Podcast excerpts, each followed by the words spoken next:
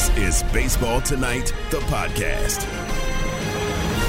This is the Baseball Tonight podcast for Monday, October 16, 2023. And today will be better than yesterday. Taylor, Parka, Sarah are all back in Connecticut. I'm Buster Olney. I'm in my home in Montana. We were all watching game one of the American League Championship Series in Texas, in Houston specifically. You had Justin Verlander on the mound for the Houston Astros in game one of the American League Championship Series facing Jordan Montgomery of the Texas Rangers. He, of course, acquired during the season from the St. Louis Cardinals. And after Evan Carter, yeah, him again, uh, got the Rangers going with a double in the top of the second inning, he quickly came home. Next pitch to Heim. He sends one into right center. That's going to get down. Heim being waved in from third. Here he comes, and the throw will not be close. Texas leads it 1 0 as Jonah Heim delivers an RBI single to right center field. And it was the hustle of Carter that puts Texas on top 1 to nothing. Yeah, ball hit into right field, and Evan Carter hustled his way into second base to get in scoring position. They took a lead. Taylor, did you hear that crowd? Did you think that was in Houston? I mean, that, that felt like it was a pretty a lot of cheers for the from Rangers fans. Ooh, Astros showing a little bit of uh, LCS fatigue there, maybe. You know, like ah, I'll catch them in the World Series kind of attitude from these these Houstonites. Yeah, it didn't feel like a big home field advantage for the Astros in the way that game played out last night. In the fourth inning, the Astros threatened, but Jordan Montgomery navigated his way through that. One ball, two strikes to Maldonado from Montgomery with the bases loaded. Here he comes, swing and a miss. It was a fastball. And the Astros continue to struggle early in this game with runners on. Uh, of course, was the voice of Karl Ravech on ESPN Radio. And there were, and I was getting texts from people around baseball asking the question in that spot, should Dusty Baker pinch it for Martin Maldonado, uh, given the fact that the Astros are carrying an extra catcher on their roster in this round? In the top of the fifth, the Rangers extended their lead. Verlander's 1 2. This ball driven to right. It's deep. Tucker is turning, watching, and Taveras has lifted this one over the wall. The nine hole hitter hits a home run and gives Texas a 2 0 lead. A no doubter. So Justin Verlander threw well in this game, but you know what? Jordan Montgomery was even better, throwing scoreless ball in the bottom of the eighth inning with the Rangers bullpen in play. Jose Altuve reached first base, and then this crazy play happened. Chapman ready. Here it comes. And Bregman lifts this one to left. It is fairly deep. Carter going back. Still going back. At the wall. He leaps and he makes the catch. Altuve retreats. Evan Carter does it again. A leaping catch. Not at the Crawford box wall, but the second deeper wall. What a play. Who is Evan Carter? He's the best player I've ever seen. Yeah, it was Eduardo Perez, Tim Kurkjian. Uh, we're going to be talking with Tim in a few minutes coming up. But on that play, Jose Altuve, uh, as Karl Ravech mentioned, he had to retreat back to first because he passed second base. But on his way back, he did not retag the base as you're required to by rule. And right away, Marcus Semien, the second baseman for the Rangers, was pointing at the base and pointing at the umpires, saying that he didn't uh, re, uh, you know, retag on his way back to first base. They reviewed the call, and that decision was overturned. A double play it turned into. This was the final call in the bottom of the ninth inning. To Chas McCormick. Leclerc fires foul tipped into the mic. That will do it. The Rangers win their sixth straight postseason game. They beat the Astros 2 0 and take a 1 0 lead in this best of seven league championship series. After the game, Jordan Montgomery spoke with Jeff Passan. Jordan, six and a third shutout innings against a dangerous Astros lineup. What was working for you tonight? Really had to have everything. I mean, they're such a good team over there. Um, put together such clean ABs. Um, ne- never really an easy one, so you kind of got to throw everything into every quadrant. Jordan, you had three at bats against Yordan Alvarez. All three ended up with strikeouts on the curveball. Why was that pitch working for you against him? I uh, did a lot of work in. Um, such a dangerous hitter, man. He's, he's really, really good player. So um, really, when I wanted it in the dirt, I had to get it there, and uh, luckily he expanded a lot. And your bullpen, such a liability coming into September, but they stabilized two and two thirds scoreless tonight to finish the shutout. What can you say about them? I always believe in them. Um, they had a little rough, rough time there, but um, the whole team's believed in them, and uh, we got a bunch of horses down there. And Leody Taveras, he's the number nine hitter in the lineup, Jordan, and yet he goes out and hits a home run tonight to give you an extra lead. How much did that cushion help? It helped. I mean, every run you can get against uh, Verlander is, is huge. Um, so, I mean, a bunch of good arms over there. Our hitters put together a lot of good ABs and, and grinded them out.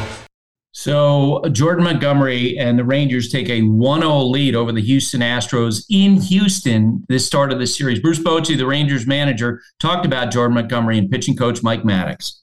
They've worked uh, together before, and uh, so yeah, there's a uh, sense of confidence, I think, uh, as you mentioned, uh, that Jordan has with Mike. And so, you know, the game planning, things like that, uh, you know, they're so prepared, and, and that's always uh, nice to have when you make a trade or something. It makes that transition so much easier. And so, you know, from day one, he's been very comfortable here.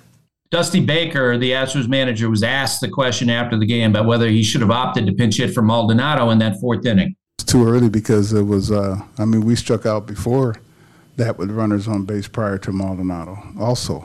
Um, you know, Yordan had a tough night. Um, and that's in the fourth inning and you don't change your catcher in the middle of the game like that in a two to nothing game. So, no, that was that was uh, far too early. Dusty was asked about that Altuve play in the eighth inning. I mean, that was close, you know, because he had his foot still on the bag, you know, and uh, that was a matter of interpretation. But, but his left foot was past the bag, and so um, you know, it didn't work. Justin Verlander was asked about his performance in Game One of the LCS. So so. I uh, I was a bit erratic uh, the first couple innings. Um, you know, especially fastball control. I uh, thought it cleaned up as the game went along. Um, you know, uh, kind of started to find my groove there the last few innings. Uh, obviously, one bad pitch it resulted in another run to Taveras there, but um, you know, overall, I thought um, as the game went along, it got uh, it got better and better. Hot Ticket is brought to you by Vivid Seats, the official ticketing partner of ESPN. Get great deals on the hottest tickets. Experience it live. And the hottest ticket in Philadelphia today will be game one of the National League Championship Series with the Phillies playing host to the Arizona Diamondbacks. Those two teams were working out on Sunday. Bryce Harper spoke with the reporters. I'm so thankful um, that I'm able to play this game. I'm so thankful to be able to have these moments and these opportunities. And, you know, there's nothing like it. There's nothing like, you know, growing up and playing the game of baseball. And when I was 10 years old, 11 years old, I played in so many big tournaments and big lights. And, I mean, you guys couldn't imagine the pressure of the situations or going to JUCO early and having everybody in the world relying on you to be the number one pick. That was hard you know, 17 years old, 16 years old, trying to be the number one pick, knowing that if you're not, you're a failure. So that's pressure. Trying to make all the money you can to get your family out of an area or, you know, set them up for life. That's that's pressure. This is all cake, man. This is so much fun. This is what it's all about. So I'm guessing, Taylor, that that was probably not from the press conference on Sunday. That sounds more like the interview he did with Pat McAfee the other day. Or else maybe when he was in the press room yesterday, they had someone there, you know, with a little uh, audio board that was doing the background as he talked with uh, you know adding to the drama i think uh, you know maybe there was some a little production added afterwards but i'm it was from the news conference though you know he was he was oh, going was. down, Okay. memory lane yeah yeah yeah. So, Okay. I, hey, that's nice perspective going into an L- LCS and really talking about real life, what really, what real pressure is versus what he's feeling right now. I thought that was cool. Yeah, no. And as we've talked about many times in the podcast, really feel like Bryce, it's been cool to see his evolution from a teenager uh, into a dad, into an adult in the middle of his career. Now, Torey Lovullo, the Diamondbacks manager, talked about the Phillies. I, you know, I know that he's pitched here for the past several years, and he's had an army of people come out and support him, and it's well documented that, that this this was where he grew up. The one thing that I know I can say about Zach Gallen is, is he's good as anybody I've been around. It's slowing down the moment and not being too overexcited. You can tell how his mind works and how he is he he is very um, very slow moving and process oriented with everything that he says, does, and and executes on a daily basis. Yeah, that was him talking about Zach Gallen, who starts game one for the Diamondbacks in the league championship series. He grew up in the Philadelphia area. Taylor, what else you got? Buster, new episode of the College Game Day podcast. The guys were out in Seattle for Washington, Oregon. An awesome game. Washington prevails. They're up to number five in the AP poll.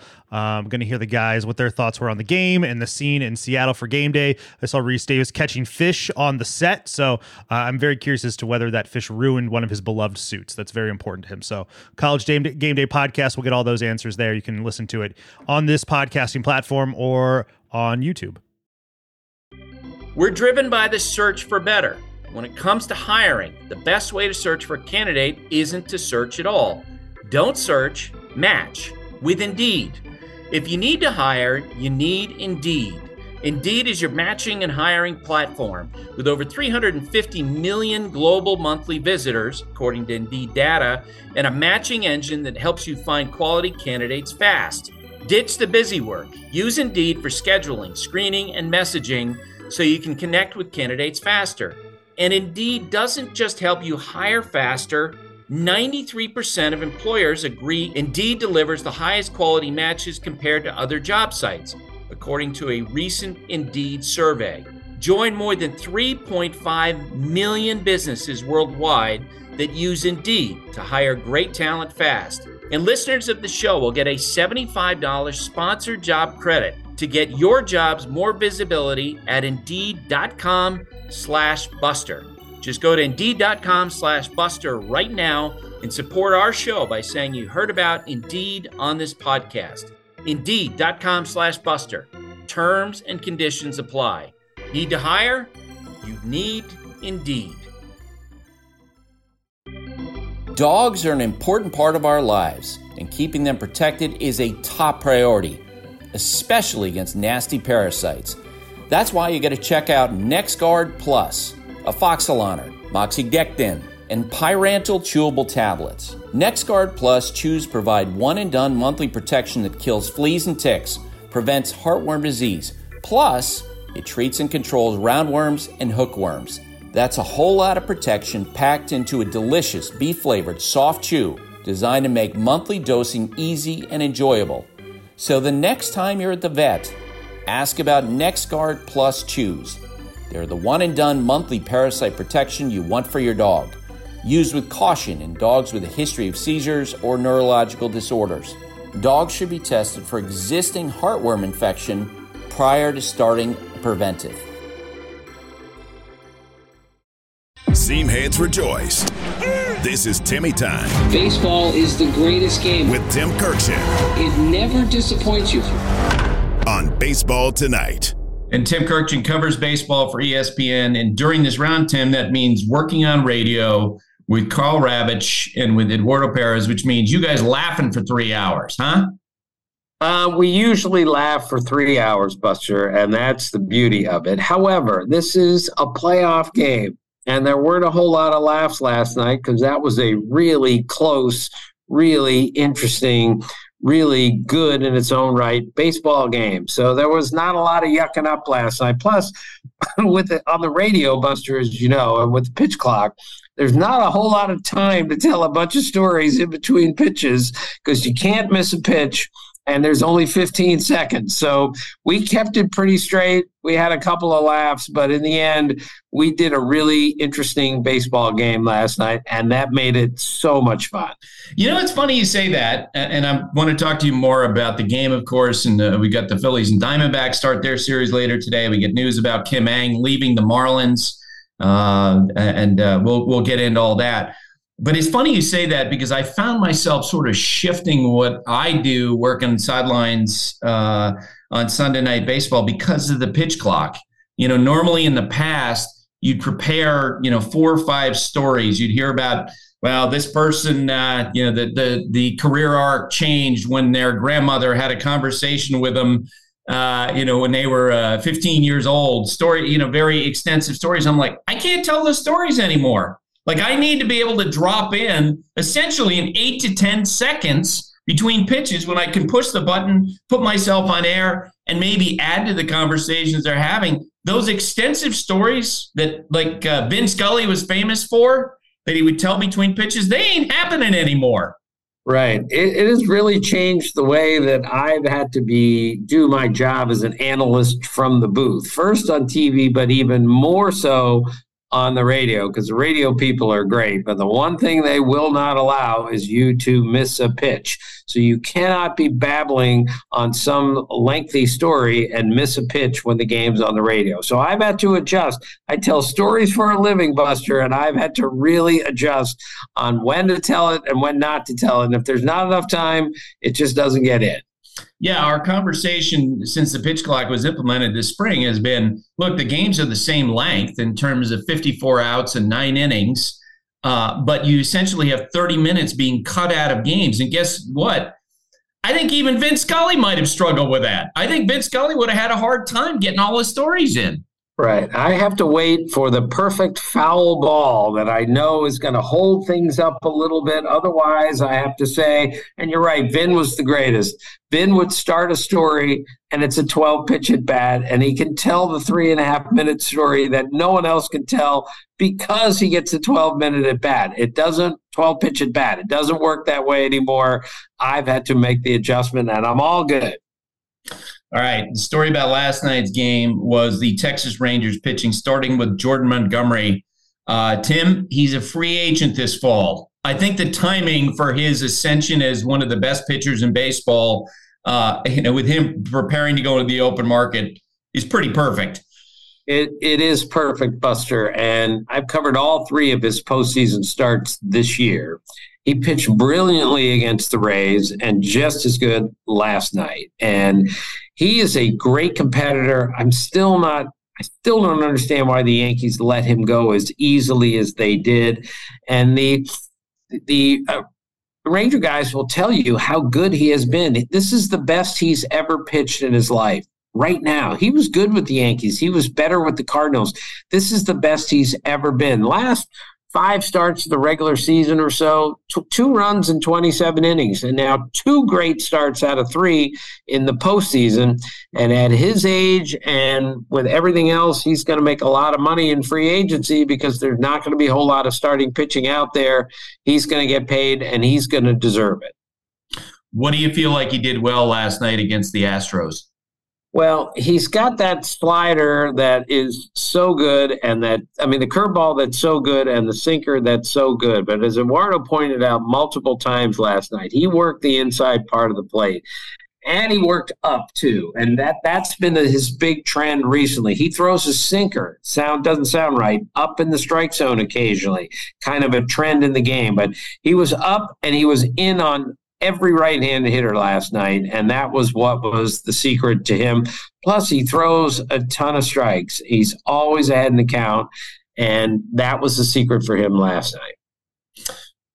Uh, it felt like that his handling of Yordan Alvarez was absolutely crucial because uh, Alvarez was ridiculously hot in the in the uh, in the previous round. He had four homers with six hits. He was crazy, and last night it felt like that Jordan Montgomery very precisely followed a plan. Yeah, and Eduardo mentioned a couple times during the broadcast, and we'll have to check this out today, that Jordan was not in the clubhouse before the game. Eduardo always stops to talk to him. He wasn't even there. And then he did not come out to the, the baseline for the announce, you know, for the starting lineup announcements before the game. And which I've never seen, by the way, except right. for as you know, starting pitchers who are off doing their own thing, or the catcher. I've never heard of that.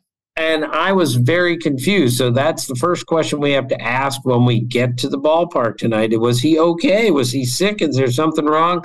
Plus, he chased two balls out of the strike zone that he for strike three that he just never does. So let's hope for his sake everything's okay. But obviously, this is a different offensive team without that guy in the middle of the order.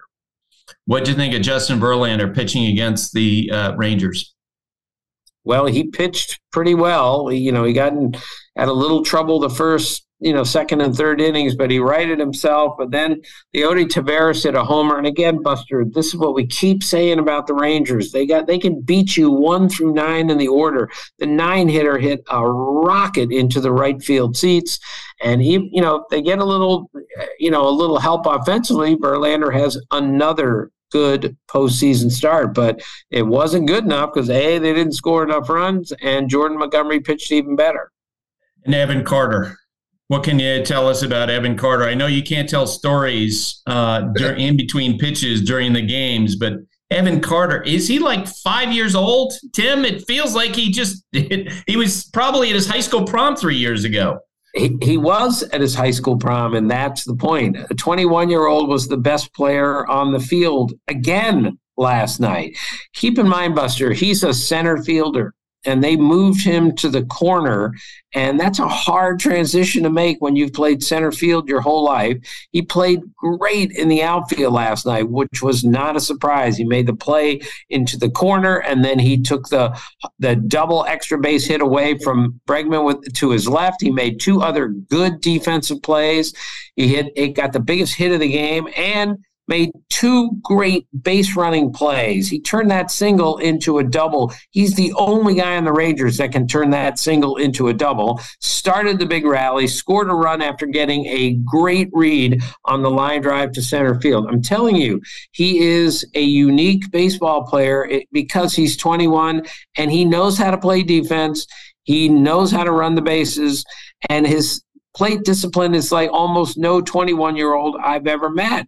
You know, I told you his his nickname in the minor leagues was full count because he's always going to a full count. First 75 plate appearances in the big leagues, he went to a full count 20 times. He's done it eight times already in this postseason. It's amazing. And those guys told me when he showed up everything changed for the Rangers. This is early September.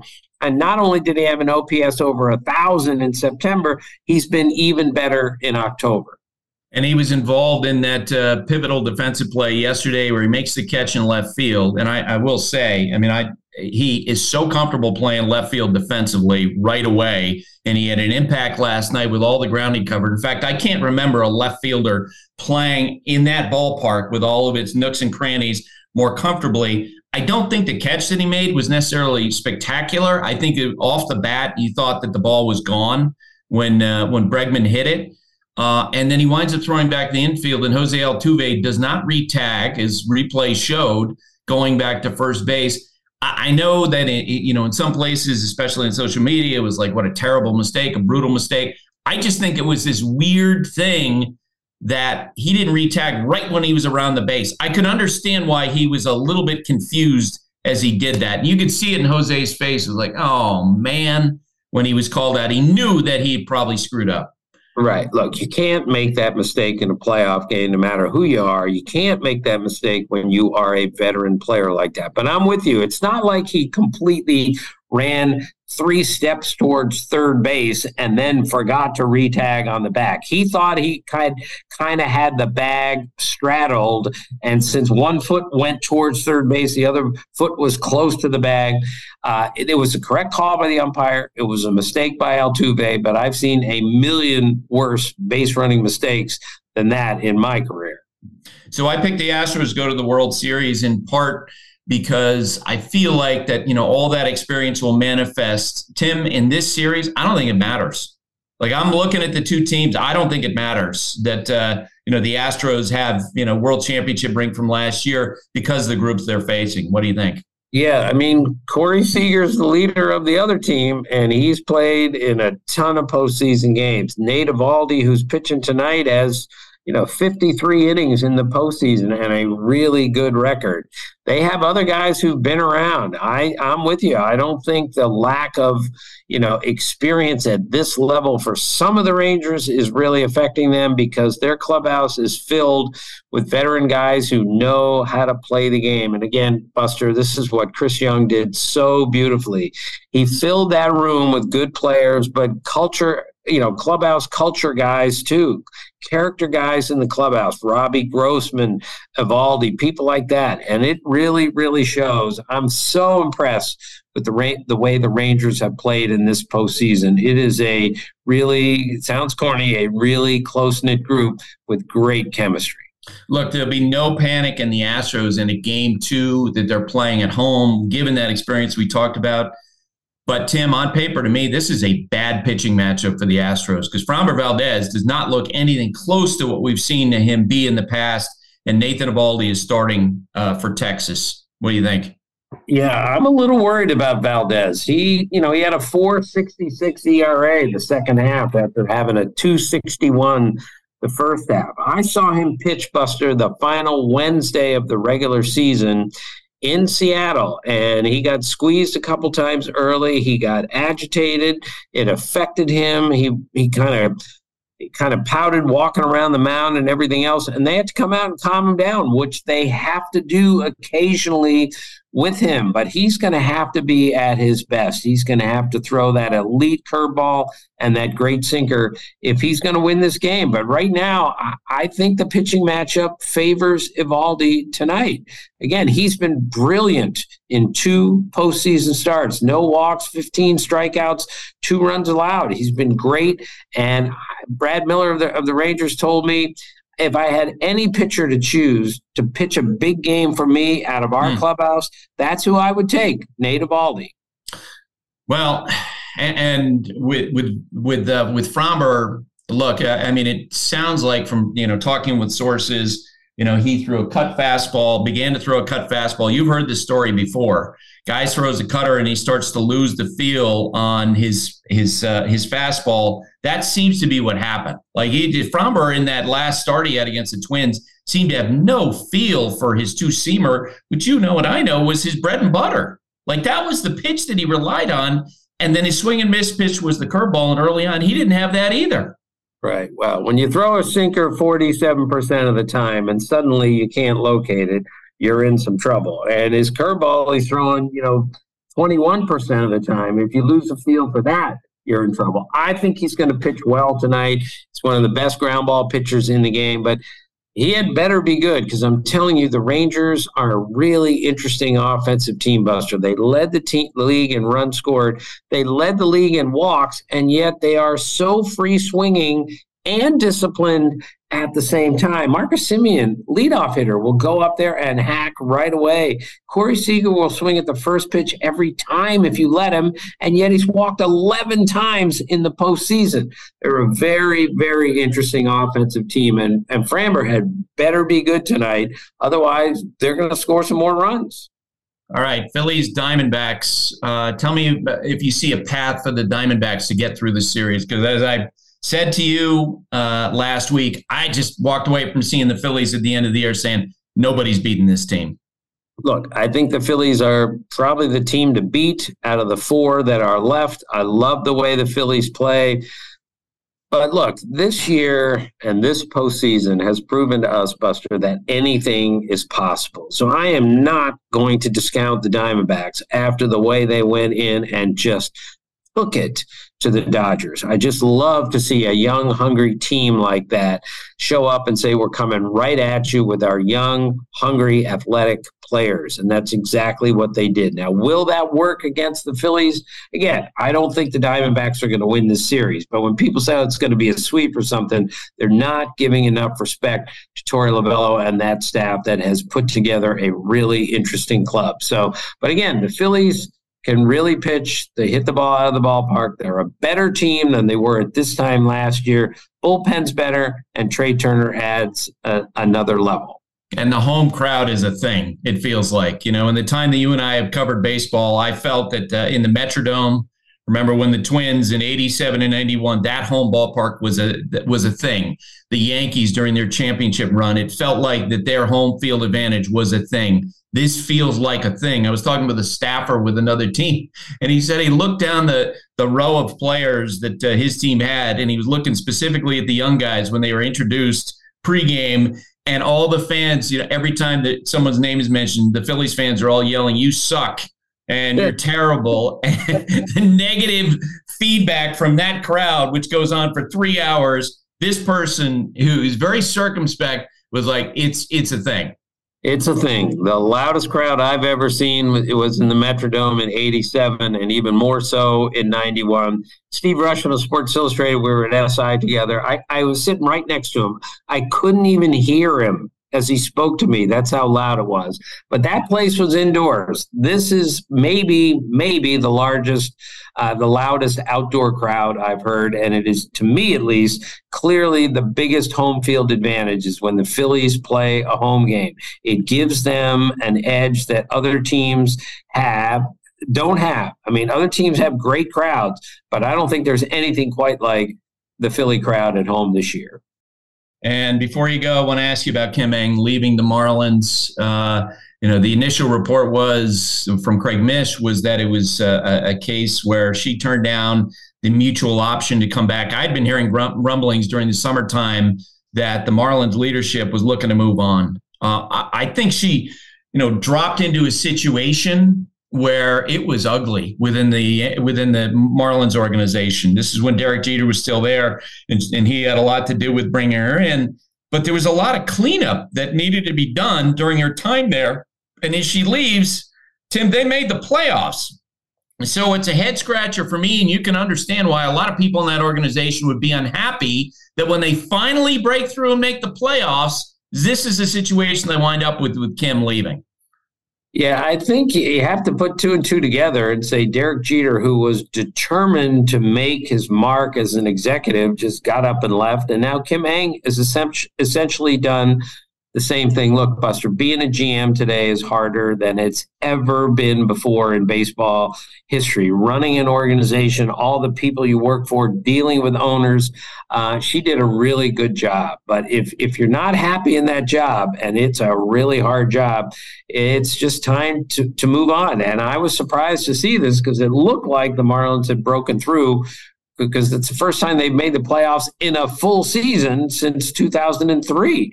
She did a great job. I'm surprised she stepped down, but again, when the inner workings aren't to your liking, it's better to step down and move on. And I don't know the details of if she was offered an extension or was that that extension offer. My guess is that the extension offer she got from the Marlins was pitiful.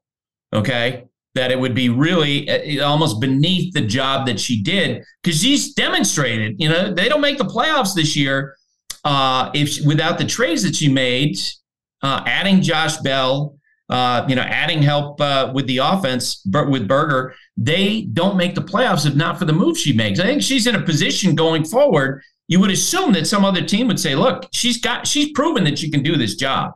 Right. Again, relationship with the ownership from the GM to the owner is absolutely critical now more than ever.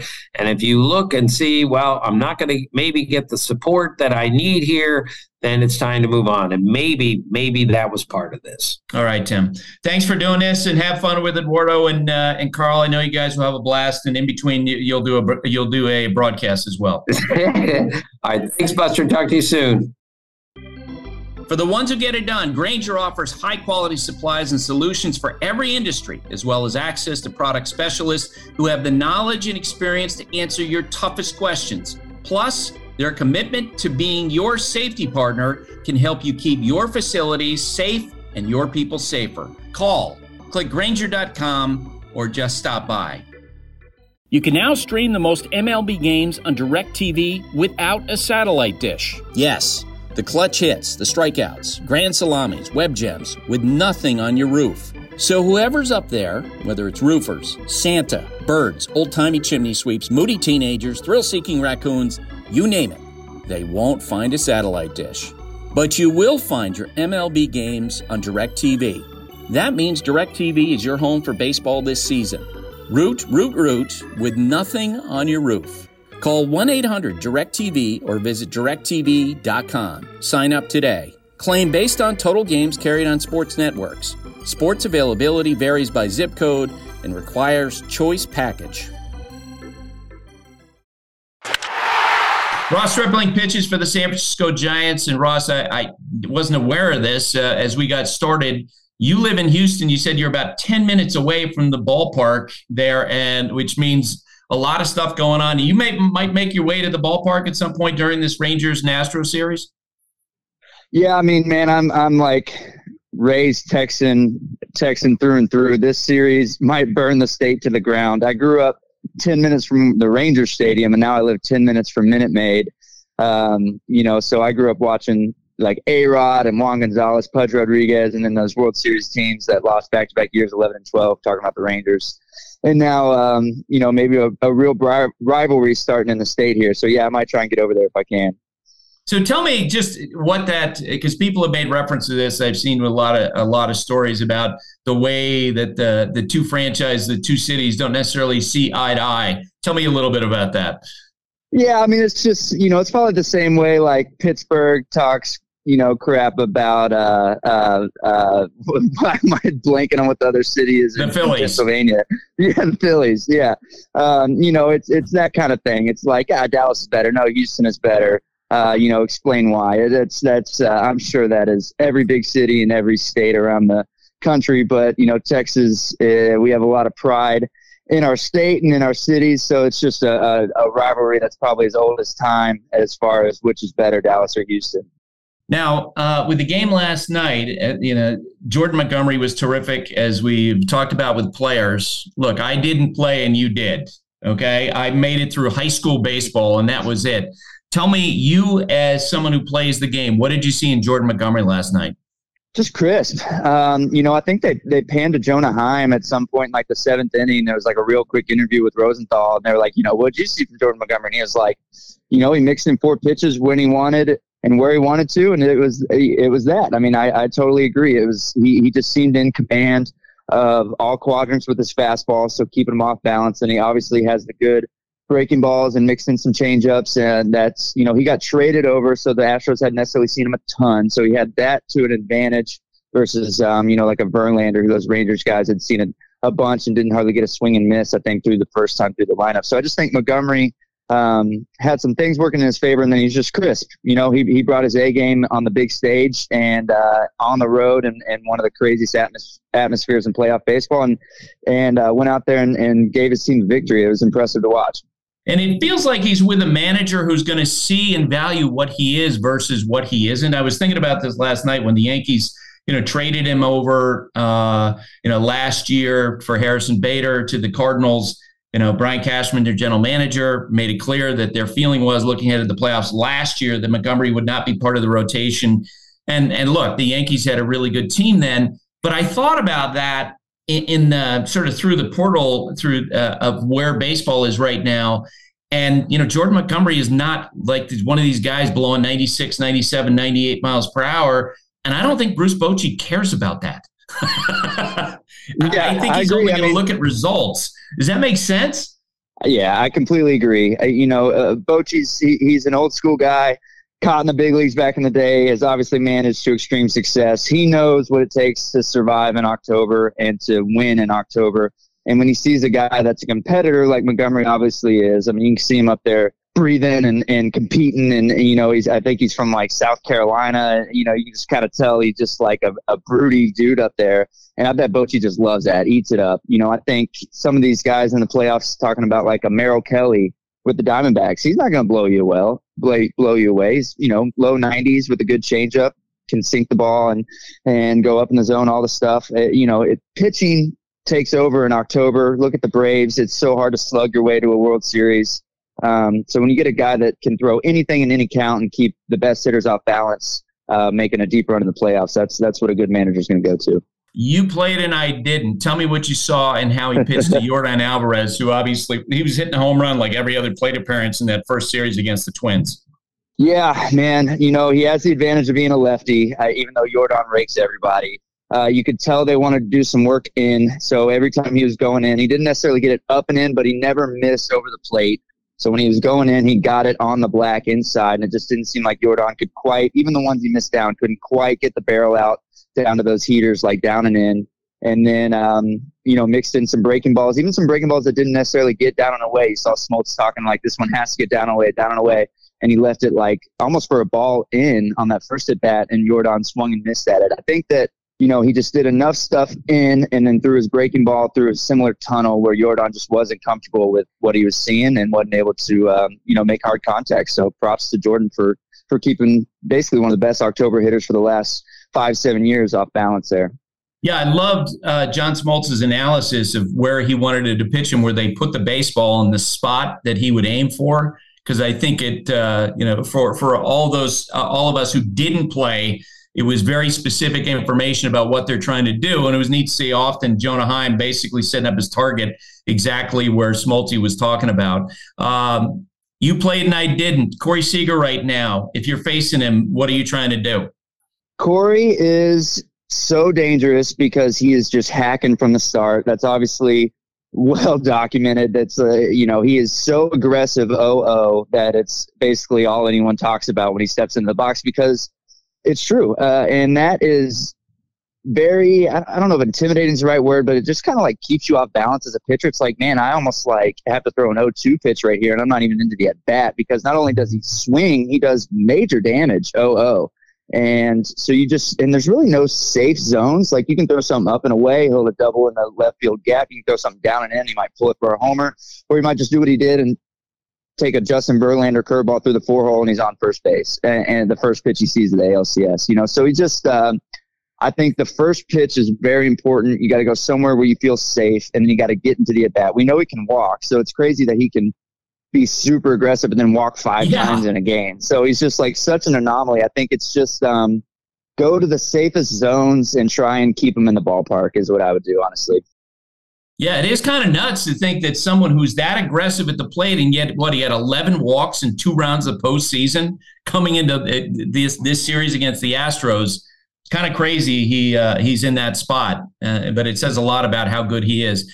If you were pitching against the Phillies and they start this series today against the Diamondbacks, how would you pitch to Bryce Harper, who was another superstar, incredibly hot in that uh, most recent series? Yeah, man. You know, we, we faced Harper in August, I think. I don't necessarily remember the scouting report. There's not a lot of safe zones against him either. Um, I think you can throw fastballs up and have some success, but you can't live there because he's obviously one of the best hitters in the world. Um, so he can go up there and get it if you just live there. So you still got to mix it up. You got to mix in some change ups to him if you're right hand, you know, like uh, Merrill Kelly and and um, uh, uh, oh my gosh, I'm just blanking on names here. What's the Gallen? Oh, Gallen. Gallen are going to have to do some stuff, you know, down and away, trying to get him to expand, and then maybe mix some stuff up. And then he's he's he's too good to to be predictable. So you got to. But luckily, those guys have good pitch mixes where they can mix sequences when they face them more than once. And um, you know he's going to hit the ball hard at least once. I can promise you that. And you just hope you got a guy standing there. I think that's that's uh, that's going to be part of the plan. So I talked with a staffer uh, of another team who's played a series against the Phillies the last couple of years, and he said that Philly crowd, the impact is real. And he talked about when they had the pregame introductions at the outset of the playoffs in Philadelphia, looking down the line and seeing all these young players who hadn't been in this situation before, and you get all the negative reinforcement from Philly fans basically yelling, You suck to everybody who's there. And that continues over the course of three hours. From your perspective, uh, tell me about you know whether you agree. Do you think the impact of that Philly crowd is real? So it's definitely real. It lives up to the hype. You know, I think there's a lot of fan bases, maybe the Yankees, where you go there and like sometimes it's whatever, sometimes it's in your face, sometimes they're crossing the line. Sometimes it's actually not, you know, not even that intimidating at all. Philly seems to always live up to the hype, in my opinion. Even like a Tuesday game against the Blue Jays in the last, you know, year or two when we go there, you're gonna have somebody yell at you. It might be a seven year old girl. Like I promise you, like somebody is going gonna come at your throat. Um, so I do think it matters. I really do. I think that that fan base um, absolutely plays a key. What I will say is I am extremely impressed with this Diamondbacks team. I don't know that they care. I think that they are just out there looking to absolute wreak, absolutely wreak havoc on the bases. Uh, they want to get on base, steal bases. They want to hit and run. They want to bunt. They want to put so much pressure on your catcher and on your defense. And then all the while, they're going to play elite defense in the outfield. They just press copy paste on Corbin Carroll with like four other dudes, Alek Thomas, et cetera, et cetera. And I think they're going to be ready for it. And and obviously they want to get off to a hot start like they get against the Dodgers uh, where they can kind of maybe take that crowd out of it. But uh, I tell you what, man, I'm not going to bet against this Diamondbacks team. Ross, tell me the uh, the most memorable thing uh, that you that a fan yelled at you or fans yelled at you that stuck with you. Whether you thought, "Man, that is way over the line," or you thought, "That's pretty inventive. That's not bad." Oh man, there's some that are usually pretty good. Uh, they should stick out in my head more, but you obviously remember the ones where they maybe crossed the line a little bit, and it actually happened in Philly, which is probably why I just used the reason seven-year-old girl. One time we were in the bullpen, and a, a young girl was chirping at our bullpen coach for the Dodgers at the time, like calling him over, wait, just hammering him, hammering our bullpen coach for like three innings. And finally, he had had enough, and he looked up and he said something to the dad along the lines of like, "Man, you must be really proud." and that just set the dad off. So now you got like the dad and his friends chirping at him for the rest of the sixth innings, and just I mean, it, it, usually guys get tired, right? Especially if you like if you don't acknowledge them, they'll be like, all right, we'll we'll phase out and, and maybe go hit on someone else. These these dudes just were relentless for nine innings on our poor poor bullpen coach who just didn't deserve it at all. So uh, you know, it's just stuff like that that sticks out in your head. You're just like, man, these guys will just not give it up.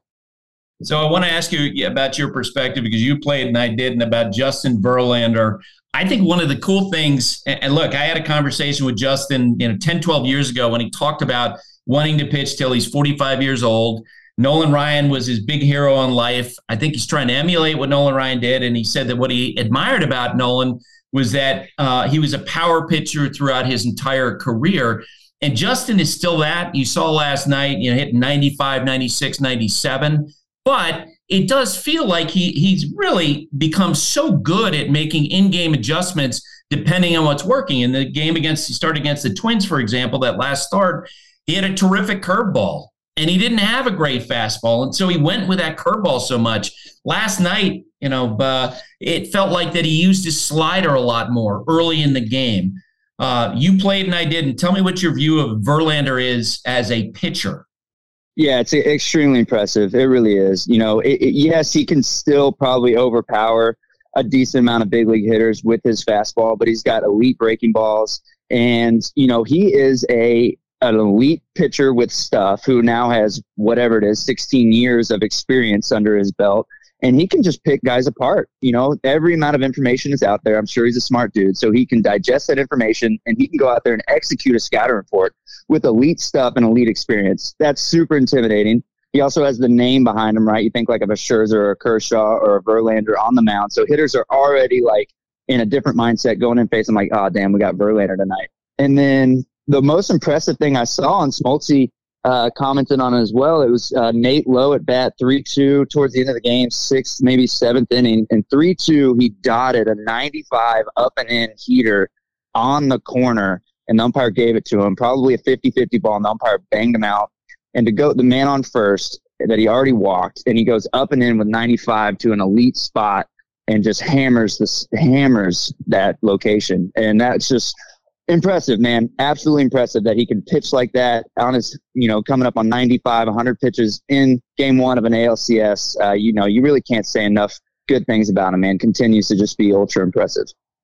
What really that says to me about about uh, Justin is, and I've sort of seen this in his career over time. You know, for years uh, he was able to bully hitters. There seems to be a great humility within it, within him in terms of when to make adjustments like it feels like that he's incredibly uh, self-aware about where his stuff is. Am I wrong? No, I think you're spot on. I really do. You know, I think that he is. He, he doesn't seem to be um, uh, uh, like hard-headed about it. It's not like, oh, I gotta get my fastball working, or I gotta establish my fastball, or this guy's a, a bad fastball hitter. I have to beat him with fastballs. It's like, no, if my fastball's not working today, like you just said against the Twins, I'm gonna go to my other weapons, which also happen to be elite and I'm going to trust that they're still good enough to get a good slider hitter out. Here's a slider, you know, and I'm going to execute a location, and he's going to hit the ball on the ground. I think that he is. That just comes with experience and obviously confidence. Confidence. You should be the most confident guy in the world. He's going to be a Hall of Famer. So when you have those things working for you, I think it's probably easier to make in-game adjustments, knowing that you have other weapons to to count on that can get guys out in an elite level. Last one for you. There's been so much conversation, you know, during this postseason, really last few years about the idea of scripted pitching plans. Uh, I, as I process this more and I've thought about it more, the more I, I thought it, I think it's nuts to a high degree because you know through the years when I talk to starting pitchers like yourself after a game, and I'll ask you, hey, uh, you know, how did you feel during the course of this game? And what I hear, the feedback I get is, well, you know what, I was in the bullpen and I didn't have my fastball or I didn't have my curveball. I didn't feel great. Uh, and so I made this adjustment. And I feel like these, you know, pitching plans that are scripted out at say two o'clock in the afternoon, you know, where you're looking at matchups, they almost become obsolete in my eyes because there's so many variables at play, which is why, I, you know, uh, when I, you know, watch a, a guy like Bruce Bochy manage Cody Bradford in relief against the Orioles, I, that makes a lot more sense to me that you watch the pitchers and see what you have that day while maybe having a plan in mind. Uh, but at the same time, being willing to deviate from the script all along. Just generally speaking, how do you feel about these scripted pitching plans? So I was a part of a lot of them this year in San Francisco. Um, you know, we weren't a, a stout offensive team, so we scripted a lot of the quote unquote run prevention side of the game to try and minimize runs, you know, because we feel like we need to keep it at three or below to get to really give our offense a chance to win a given night. And so I was a part of a lot of them. And I agree with you that sometimes you would make moves that just didn't necessarily feel like they made a lot of sense. Like sometimes Manaea would open a game and the plan was to have me piggyback and it would all of a sudden be a two run game and you'd make sense to go to like a Rogers brother there. But I was supposed to come in, and I would come in, and I gave up a three-run homer to Salvador Perez, and we lost the game. You know, like that one sticks out to me, and uh, that one hurt because like I feel like I shouldn't have been in that spot, and I gave up the game, and that's a really hard place to be. So I think it's okay to have a general script. But I think you got to be able to deviate from it if the game calls for it. And um, you know, the one that's taken a lot of heat is that Blue Jays one with Berrios, who looks so good and they chose to bring in Kikuchi to kind of turn the lineup over, maybe get some of the lefties out. And they didn't score, so they lost two to nothing. But the pitching was still kind of the narrative around that game. And and I'm with you. It's it's probably somewhere in the middle. It's awesome to have a manager that has some feel and can really feel out his starter and how to use his bullpen. But at the end of the day, a good matchup is a good matchup. And if you can maneuver the chess pieces to get to that matchup, look at the Rays. You're going to have elite success if you have the right personnel to be able to exploit those matchups. So I don't know. That's kind of a long-winded way to say I'm kind of in the middle of it all. But there's still some teams that are on one side of the spectrum, and there's some teams like the Giants for us this year that were probably on the farther end of the spectrum of having a script and sticking to it. It sounds like I mean you prefer that there be a constant conversation between the pitchers, you know, day to day, and sort of have you know what what feels appropriate given the matchups. Yeah, yeah, definitely. You know, there's also, I, I think some teams are very good or even um, just have the ability to be a little bit more forward thinking of like, okay, you know, we need to win this game tonight, obviously, but we also need to keep guys healthy for the next couple weeks, blah, blah, blah, versus, you know, some teams that are like, all right, we're going to do everything we can to win tonight, no matter what, whatever the matchup is. We're going to go exploit that matchup and then we'll deal with tomorrow when we get there, whether guys are beat up or need rest or need a down day or whatever. Tonight we got to get and we'll deal with tomorrow tomorrow. So it is, that's also a, a varying strategy that I've seen throughout um, my years in the big leagues. All right, Ross. Well, thanks for your time with this. I appreciate you doing it. Yeah, Buster. Thanks for having me, man.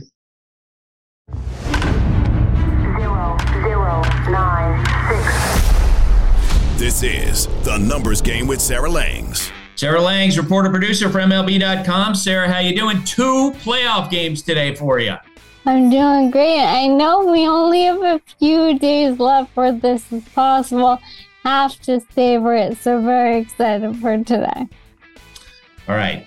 Uh, Sarah, before we uh, get into the numbers game, we had a bleacher tweet, which I think you can answer better than I can. Go ahead, Taylor. Our pal Amy Chapman writes in I always check on wins and strikeout stats for my faves, Scherzer and Verlander, and notice that postseason stats don't count into their overall stats. Why is that? It doesn't seem like the best way to see the overall arc of a player's career. Yeah. So, Sarah, what do you think about that?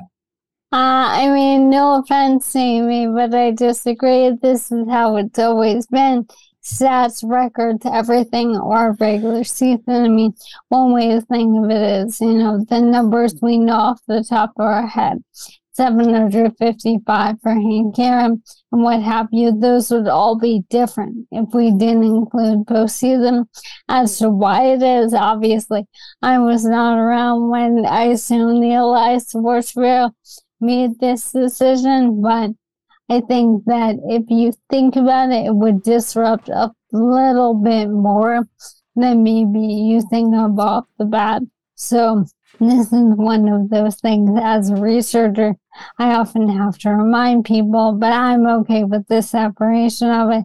Also think, I mean, you know, there's so many players who get your opportunities to play in October for whatever reason. Why give them less of a mm-hmm. shot to accumulate? All right, let's play the numbers game. Number three. Number three is one. So the Texas Rangers have trailed at the end of only one full inning this entire postseason. That is tied for the fewest full innings trailing after the team's first six games of a single postseason with Cleveland in 2016. And next on the list is these 2023 Phillies, who have only trailed at the end of two full innings through six games. So looking ahead to this afternoon and tonight for both of those teams, the fewest through seven games is for number three teams. The 07 Rockies, 09 Yankees, and 2020 Braves. So if either the Phillies or the Rangers have at the end of the day trailed through only four innings or fewer, they will join this list as well. Again, through seven games. Number two. Number two is zero. So again, back to the Rangers, did not allow a run last night. It was the 16th shutout pitched by a Bruce Bochy team in the postseason. Mm. This was, you know, 20 minutes after the game. I'm sitting here and I'm thinking, hey, Madison Bumgarner did this a lot. We know the Rangers already had a shutout this postseason. We know that he's fifth in managerial wins. This was his 50th, but I wonder where he might rank in shutouts thrown by his team. That is five more than any other manager in postseason history. Bobby Cox managed 11 shutouts thrown by his teams. So just an incredible number for Bosch. Number one. Number one is 15. So I love this thing with Evan Longoria. Looked it up a few nights ago. Can't wait to share it with people today. So Evan Longoria is appearing in the LCS for the first time in 15 years, right? He was that youngster with the Rays back in 2008, and now here he is, the elder statesman with the Diamondbacks. He will become the fourth player to appear in the LCS round 15 years apart. So to return to it after 15 years. The other guys will join Bartolo Colon, who went 17 years, Chuck Finley, who went 16, and Dennis Martinez, who went 16. So also notable that it will be the longest man for any position as well. So, uh, Sarah, just before we got started, word broke that Kim Ng is leaving her position as general manager of the Marlins. We don't know exactly what happened. We do know she turned down her mutual option for 2024. You know, my questions, and I put this out to the Marlins, is was she offering an extension beyond that mutual option? You know, we'll see what was behind that you know, hopefully it wasn't a case where they were like, yeah, okay, we'll pick up the option, but we're not willing to talk about an extension, even after the Marlins made the playoffs, you know, for the first time in two decades. Um, uh, but I, I, you know, when you heard the news about Kim leaving the spot, I thought about you, of course, because we just talked about the University of Chicago connection, but also because when women get opportunities in the sport, you know, you'll tweet out uh, more, please. And now you have a situation where Kim had success in this job and she leaves. What was your feeling when you heard of this? I mean, I heard of it literally as I clicked log on to them to come talk to you.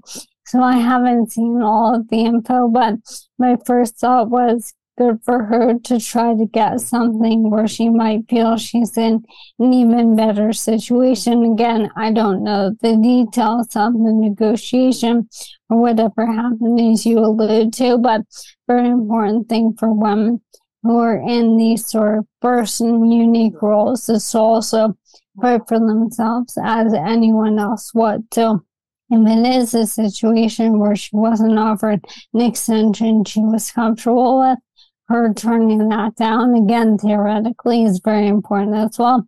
And you know, I mean, there is no question that that team made the playoffs because of those moves that she made throughout really the last year or so. We talked about this when we had that series, but the trade for Luis Arraez, the trades for Josh Bell and Jake Burger, everything that they did. I mean, she has quite the track record going. So, you know, my first immediate thought was, I can't wait to see what's next, and I can't wait. Yeah, we'll see. I'm assuming that she'll get another opportunity. Uh, you know, I know Marlins have lost a lot of money uh, since uh, Bruce Sherman bought that team. And, uh, you know, you, you, hope that in an effort to hold a line that uh, he didn't apply that, you know, to Kim. Uh, but as I say, I will get more information as we go forward. Alyssa Nakken gets an interview with the San Francisco Giants to be their manager. What did you think when you heard that?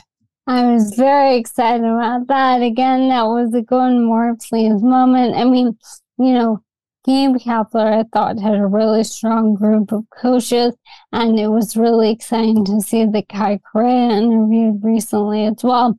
And I know Craig Albernaz, the catching coach, interviewed, I believe, for the Cleveland job. I saw that reported. So I think it's a really good testament to what Kapler did in San Francisco, even if the managing no, ultimately he is no longer there. I think the fact that his coaching staff, which was written about so much back in 2021 when they had that big season, is getting all these interviews is really, really exciting. And of course, I mean, she should be getting an interview. I don't know if she'll get the job, but it's really good to see that they're taking her seriously in that light. And it was just really, really exciting to see that as you were talking uh, about that in San Francisco, I got a text that uh, from one source who said yes, that Kim was offered an extension by the Marlins. Um, you know, I don't know the specifics of it, and I don't know if it represented, uh, um, you know, was reflective of, of general managers with uh, with her time uh, in that job and with her success. So we'll we'll be learning more about that. Sarah, thanks for doing this. Thanks so much for having me, Buster.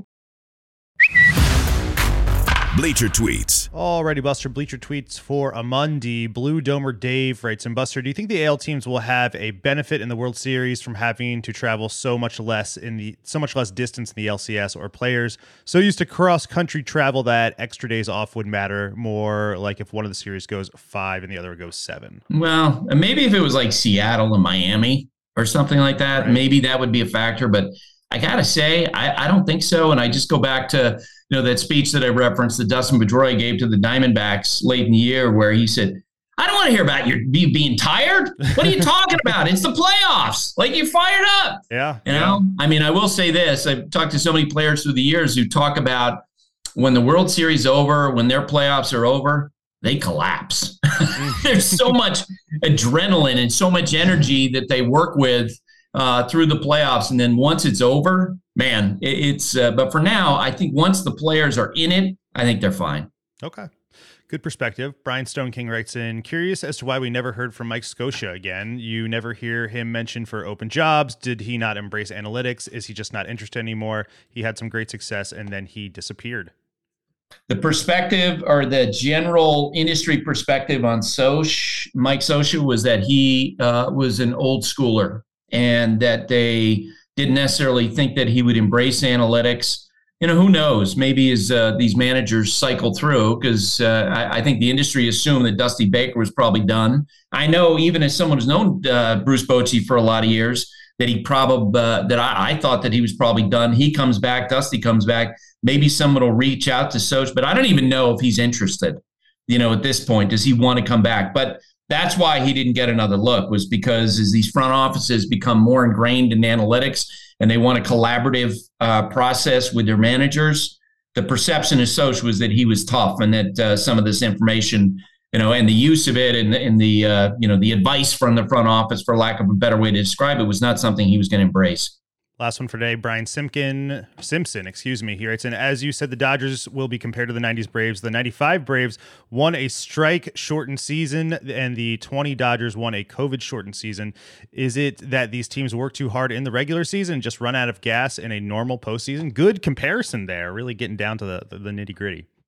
Yeah, I think that's part of it. And I think it's the structure of the pitching staff. You know, the Dodgers offense was so good during the regular season that you could get by with some of the pitching issues they had uh, and continue to have success in the face of pitching issues they had. But I think once you get to a, a higher level of, of competition in the postseason, suddenly uh, those things that work during the regular season aren't going to work.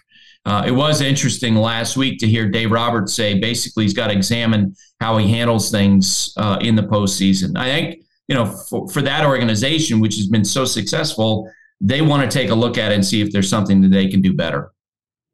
Got it. All right. That's it for Bleacher Tweets. Hashtag Bleacher Tweets on Twitter. As you're watching game two of the ALCS and game one of the NLCS tonight, we'll be back tomorrow. That's it for today. My thanks to Ross Stripling, to Sarah, Tim, Parker, Sarah, Taylor. Have a great day, everybody. Thanks for listening. Stay safe. And remember, hate and inequality based on skin color is something we need to fight against every single day.